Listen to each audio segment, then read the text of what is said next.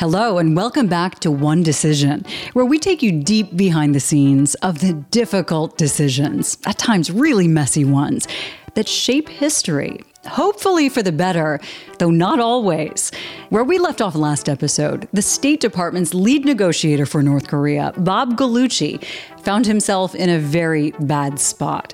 There was talk, as well as planning, for potentially actual war with North Korea. Add to that, former President Jimmy Carter, this was the 1990s, the Clinton years, had just taken it upon himself to go to North Korea and try to stir up some peace.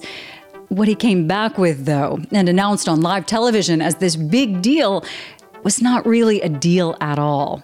At least it did nothing to stop North Korea's plutonium processing for its budding nuclear program, which of course was the problem.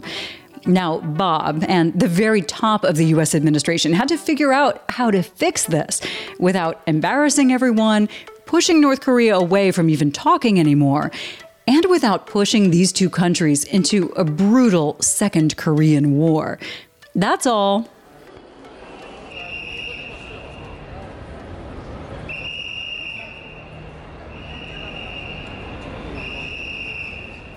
Bob, your head must have been spinning. Al Gore made his comment now, you know, you got to make lemonade. What does lemonade look like? To just go into another room and figure out what we could say that would, one, let us get back to the negotiating table, two, not just be accepting the Carter deal, right? Uh, and three, uh, be publicly defensible as a strong position by President Clinton. Those are the three qualities and we sat there and kicked stuff around. Bob and two other officials decide they would go and tell their North Korean counterparts that the U.S. was actually now requiring them not to refuel their nuclear reactor. And then we had to slice the bologna thin, thinly, more thinly, when I was doing the press briefing because they said, well, what's the deal? First, I had to persuade the press that this was a good deal but that I wasn't raising the bar. That was exactly what we were doing was raising the bar. But I said, you know, this is a thing that's consistent with what we wanted, limit the plutonium in North Korea. So I, I kind of jumbled that up so that it didn't look like we were rejecting the deal that President Carter had made and made a new deal with the North Koreans. And if they didn't accept it, we would have been kicking the North Koreans in the teeth. You must have been like, how how am I going to get through this? You know, we we we have to figure out how to make this work. We don't we don't want to fight a second Korean War.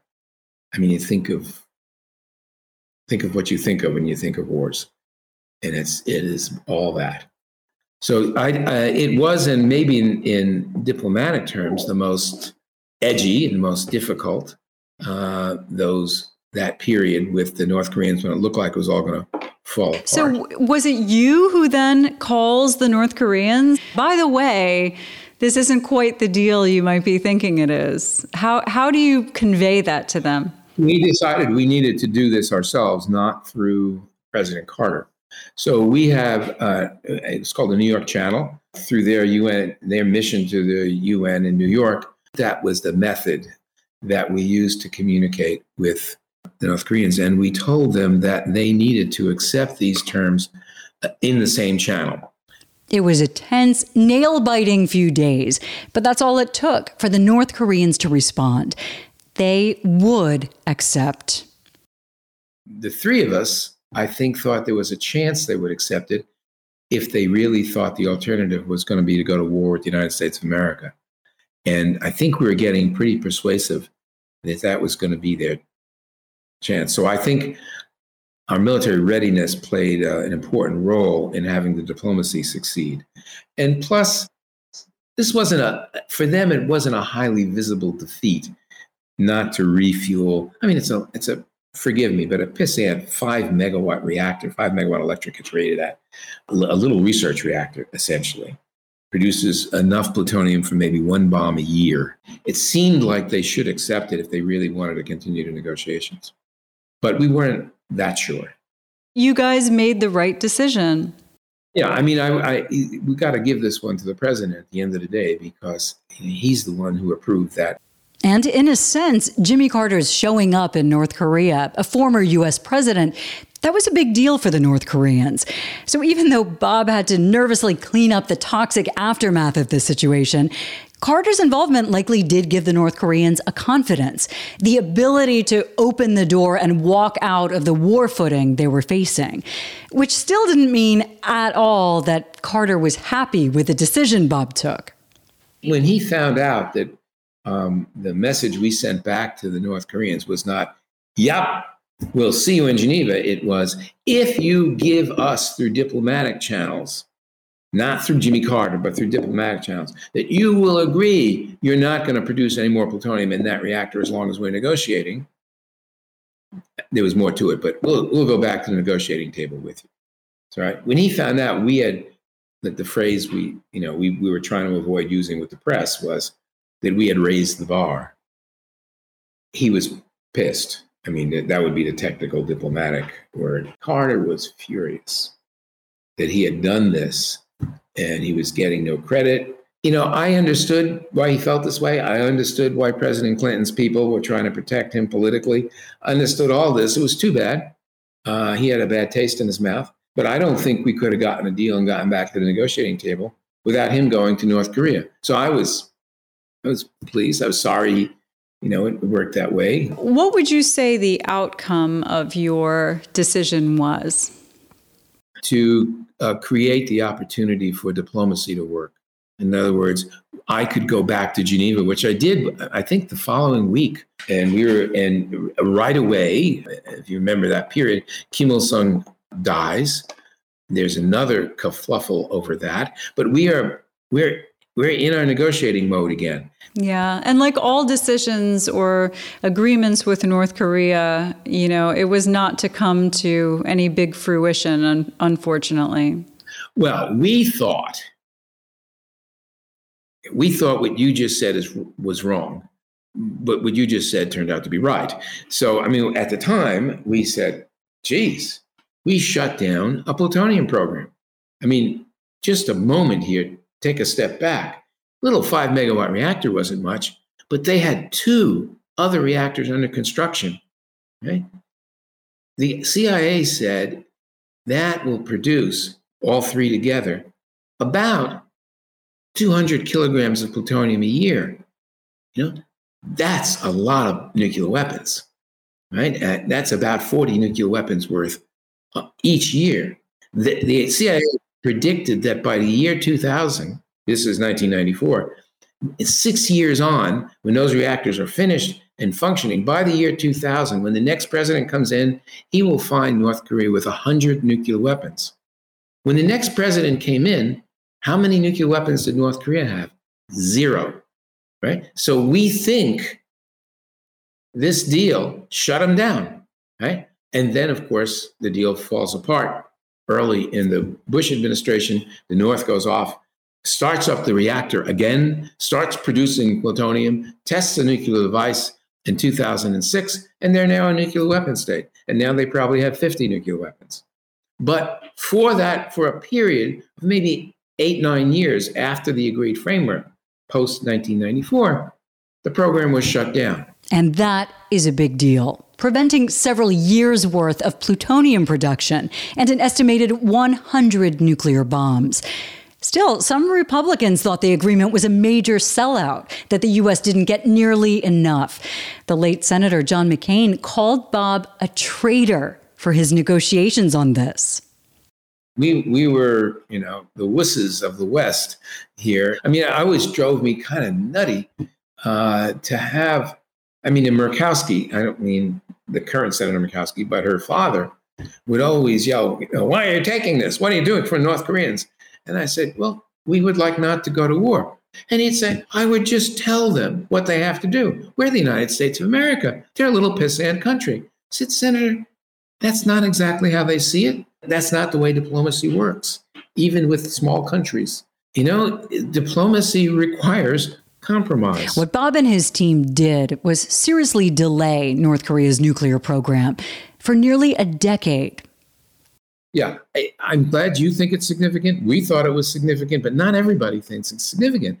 And another way of putting this is our policy preventing a North Korean nuclear weapons program was a failure.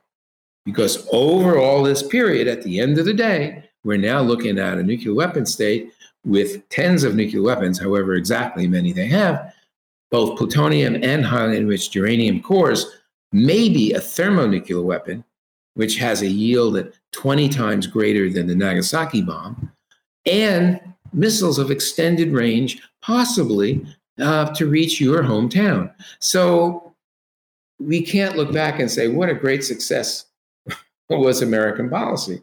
Did we have a, a shining moment? Maybe during the Bush administration when things fell apart, and during the Obama administration, not close to nothing happened. Yeah. This was the era of strategic patience, remember? Yeah, uh, good old strategic patience. This takes two perfectly good words and makes a really crappy phrase. You know, they're much more sophisticated now. It's been 30 years. They've been around the block with a lot of US negotiators. They've been talking with the South. We have a leader in North Korea, the chairman, who's had the experience of meeting an American president, sitting American president, quite unusual. So uh, it's a different it's a different um, atmosphere now. I think this administration will eventually get negotiations going with the North. I'm not sure exactly when, but I, I'm anticipating they will. What do you think about the current state of the relationship, but also the prospects for anything changing in North Korea in terms of its threat to the rest of us? Conventional wisdom is emerging that North Korea will never give up its nuclear weapons. I do not share that view. I'm of the view that I don't know whether North Korea will give up its nuclear weapons, but I certainly would give it a run. Uh, I said this to the uh, North Korean who I had known years before, and he said, Why would we ever trust you? To, and give up our nuclear weapons. And we took so long, and it's been so hard to get them. And I said, because you'd be safer. You don't have, you know, with nuclear weapons, you are always going to be a target. You're on a target list now for our nuclear weapons because you have nuclear weapons. You keep saying you want these weapons because you're afraid of, that America will launch a regime change and flip your regime. He said, That's what you do. And he started giving me back Iraq and Afghanistan and Libya and all that. I said, Just, you know, slow down here. Do you think South Korea worries about us changing their regime? What's preventing good relations between our two countries? You would very much like to have a friend like South Korea does, that is not China and next door, right? You'd like to have a superpower, even if it's across the Pacific Ocean. That's the best place for your superpower friend to be, you know, 6,000 miles away, 7,000 miles away. So, what's preventing this? And I said, it, it is one, nuclear weapons, and two, it's the way you treat your own people. It's a human rights issue. So he said, there you go. Why don't you change our regime again? I said, no, that's not what regime change means. We lecture everybody. And, you know, we have more people incarcerated in the United States than any other advanced country in the world, but we still lecture everybody about their human rights policy. That's what we do. He says one of the most painful things about the time of his decision was that he had to know the technical issues inside and out, even better than his boss or his boss's boss, which is both isolating and frustrating because so few other humans truly understand the significance or insignificance of any part of a deal. For example, the reason the IAEA wanted to do special inspections in North Korea was so that they could take samples at a possible radioactive waste site to analyze whether North Korea was telling the truth about the amount of plutonium they claimed to have. The way this came out in the press is that there was a secret plutonium storage place that the North Koreans had that we knew about, and they wouldn't let us go there. That was an easier story than, well, let me explain to you about isotopes of plutonium and how long they're in a reactor for burn up and how radioactive decay called transmutation takes place. Nobody's interested in that. Not, but not, not, only not the press, not my boss, right? Too much, you know. Uh, it's just too much. It's frustrating because nuance, I mean, big things hinge on nuance all the time. They, they do. And I was once uh, briefing at the National Press Club, and I, I actually I had good news. I kept getting these, uh, forgive me, shit-eating questions. Look, you guys, I said, for you, good news is bad news. right? Bad news is good news. Complicated news is no news at all. And simple bad news is the best news in the world. Because the, the goal of the American press is to sell ads. You're just trying to get eyeballs. And the way to get eyeballs is to have a big old clown show. The president could have gone in front of that press corps, and you know, you know what that looks like in that briefing room, and said, Well, Jimmy Carter made a deal, and, uh, and the inspectors who are still there can stay there. And now we're going to go back to the negotiating table, notwithstanding the fact that they destroyed history. He, he couldn't have done that, right? And if you raise the bar too high, well, we told them they had to give up their uh, separated plutonium, whatever they've got. They would have said no. We knew what the criteria for a successful solution would be. It had to be politically successful domestically in the United States. It had to be negotiable with the with the North Koreans. They had uh, to accept it, and it had to be defensible from the national security perspective so that the president could stand up and stand behind it. So that we're trying to square that circle. We felt we'd you know we'd done as good as we were going to be able to do with that. It's like you made this this decision that was right for the time, and it was like a decision that so few people understood. I'd love to tell you that I didn't care what the critiques were, but I did, and some of the critiques came from the press. A lot of them came from Republicans who were really offended by the effort at this, which had gone on by that time for a full year to negotiate with North Korea. So I, I would love for everybody to be more sophisticated and for politics to stop at the water's edge. But as you know, politics does not stop at the water's edge. How do you feel about your decision today? You feel good about it? You feel I mean you you one could say that you were doing God's work and you did it. I feel good about a, a case of where diplomacy worked, and it did, as I said, for a while. I think you captured it with a phrase a little a little bit ago. It was not a permanent solution, but it worked for a while, um, and I think it can work again.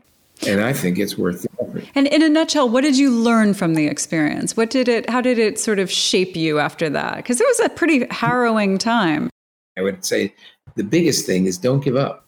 Great advice. Bob, it's so nice to talk to you again. Thanks for delving into it. Same to you. Let's bring Sir Richard Dearlove, former head of MI6, back to hash all of this out. A decision that was both difficult and controversial, as well as both successful and unsuccessful. It doesn't get much more tricky, and with actual war looming on the horizon. I think it's someone with their face right up to the problem. You know, and I, I love the cultural juxtaposition between this wonderful American Italian and these really bizarre North Koreans. Um, and I mean, I've met and talked to the North Koreans, and they are so strange. They don't, you know, behave. They have a sort of scripted behavior which they have to follow. Um, and, and it's very disconcerting. Yeah. And if this had erupted this could have been beyond ugly. I, I, I mean, a war on the North Korean peninsula would be horrendous.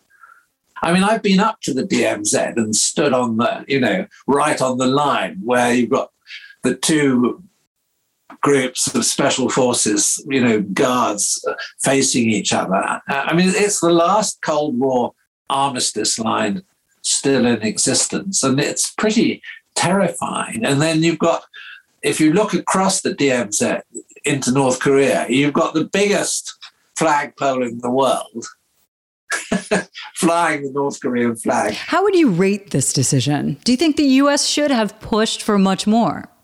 I, I mean, I think it's quite surprising they achieved anything. A lot has happened since then.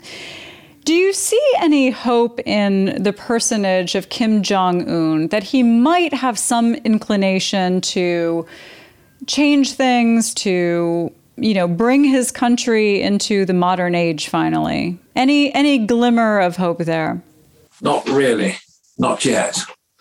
Um, in fact, you know, there's less dialogue. I think with them. There's greater emphasis by North Korea on military build-up. Uh, they clearly refined their rocketry and missile technology. And they probably have a, a fissile material stockpile that takes them above 50, 50, 50 warheads. Um, but I mean, I still believe that the primary importance of this build up is really just to blackmail the West to make sure A, the regime survives, to make sure that the population doesn't starve, and maybe that they then bargain a bit and bargain something away, you know, to get the rice or whatever it is they lack. Um, but I, I, I think that the country that could always make a bigger difference to North Korea is China. Uh, China doesn't really have much incentive to help the United States sort the Korean problem. And I think any solution, I, I mean, any significant progress would be a US Chinese initiative. It would have to be joint. When Bob Gallucci was listening to Jimmy Carter announce this big deal with North Korea, which of course was not such a big deal, did he really have a choice, though? He could have either let that ride and North Korea would keep on enriching, or he could take that risk and go back to the North Koreans and seem like he was reneging on what they had just agreed to. Was it even a viable choice not to go back to them? And I mean, it's a nightmare scenario, isn't it? You know, former does a deal behind your back and tells you he's done it, and, you know, waves the flag on CNN and says this is just a great deal. I, I think if anyone if I'd been in Gallucci's shoes, I would have done exactly what he did, which is just to sit there, put his put his crash helmet on. And I, I've been in exactly that situation. And they say, oh, because, you know, the, the head of MI6 can go and do things because, in a way, he's a deniable diplomat. You know, you're not a diplomat and you're deniable. The meeting never took place. So you're sent off to sort out some ghastly problem which the politicians do not want to touch with a barge pole. It's quite amusing. It's a classic position you're in. I love how he said he was chosen to be the lead negotiator as an insult to the other side. I've also been I've also been the insult on various occasions. What other memories of dealing with North Korea stay with you or wake you up as nightmares? Just dealing with them was was always had its sort of hum- well, I thought it had its humorous side they were intrigued. they, they were intrigued by the fact that British lawns were so beautiful. And they said, well, you know, we, we, we, we just can't, you know, our lawns in North Korea just don't look like that. And um, you must have some secret uh, blend of grasses. Anyway. And they asked me whether I could obtain samples of English grass seed. So I did. I got them a whole lots of different samples, which obviously went off to some biological institute.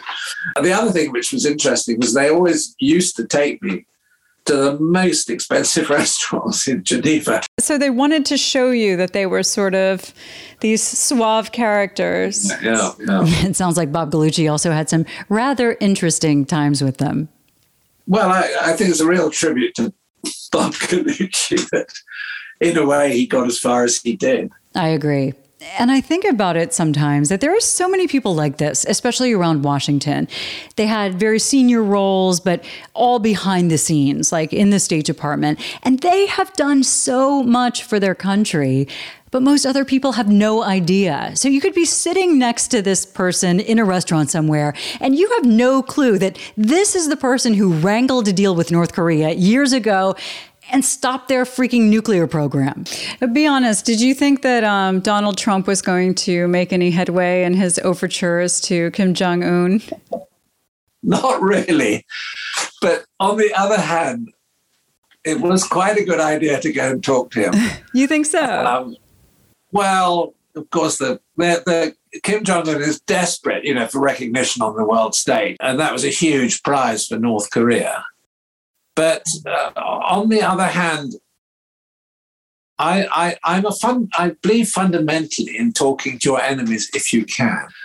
And uh, you never know what might have come out of it. But I mean, I, I, think there was a certain naivety in Trump feeling that he could, you know, fix something.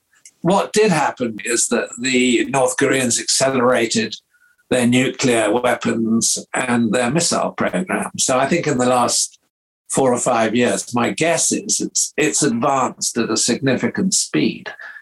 Uh, whereas in the past, we were not dealing with what I would describe as flight tested weapon systems. Uh, I'll tell you one last anecdote. A very good friend of mine went to North Korea on an inter- inter- interparliamentary union visit. And he's, he, he, he's a devout Roman Catholic. And he said to the Koreans as the weekend approached, he said, I see from your constitution that you have freedom of religion. I would like to go to Catholic Mass on Sunday, please. You know, silence on the part of his, um, you know, guides and, and, and, and, interpreters. Anyway, what happened was Sunday came, and lo and behold, he was picked up and taken to a, a sort of Catholic chapel. And after about five minutes, he realized that the congregation, the priest, were all actors and that they had been rehearsing for 48 hours. Oh, God. Like, boom, instant Catholic Mass. They were determined to show him that, oh, yes, of course, we do have freedom of religion in North Korea. He said he, he was absolutely convinced that it, that it was a show that had been put on for him personally. That's how weird it is. We'll leave it on that lovely note. Well, it's great talking to you, Michelle. And I look forward to our chat. Thanks, Richard. And thank you for joining us on this episode of One Decision. I'm Michelle Kosinski. Subscribe to us wherever you find your podcast to delve into the minds of those playing for high stakes and whose decisions can shape our world and our lives in it.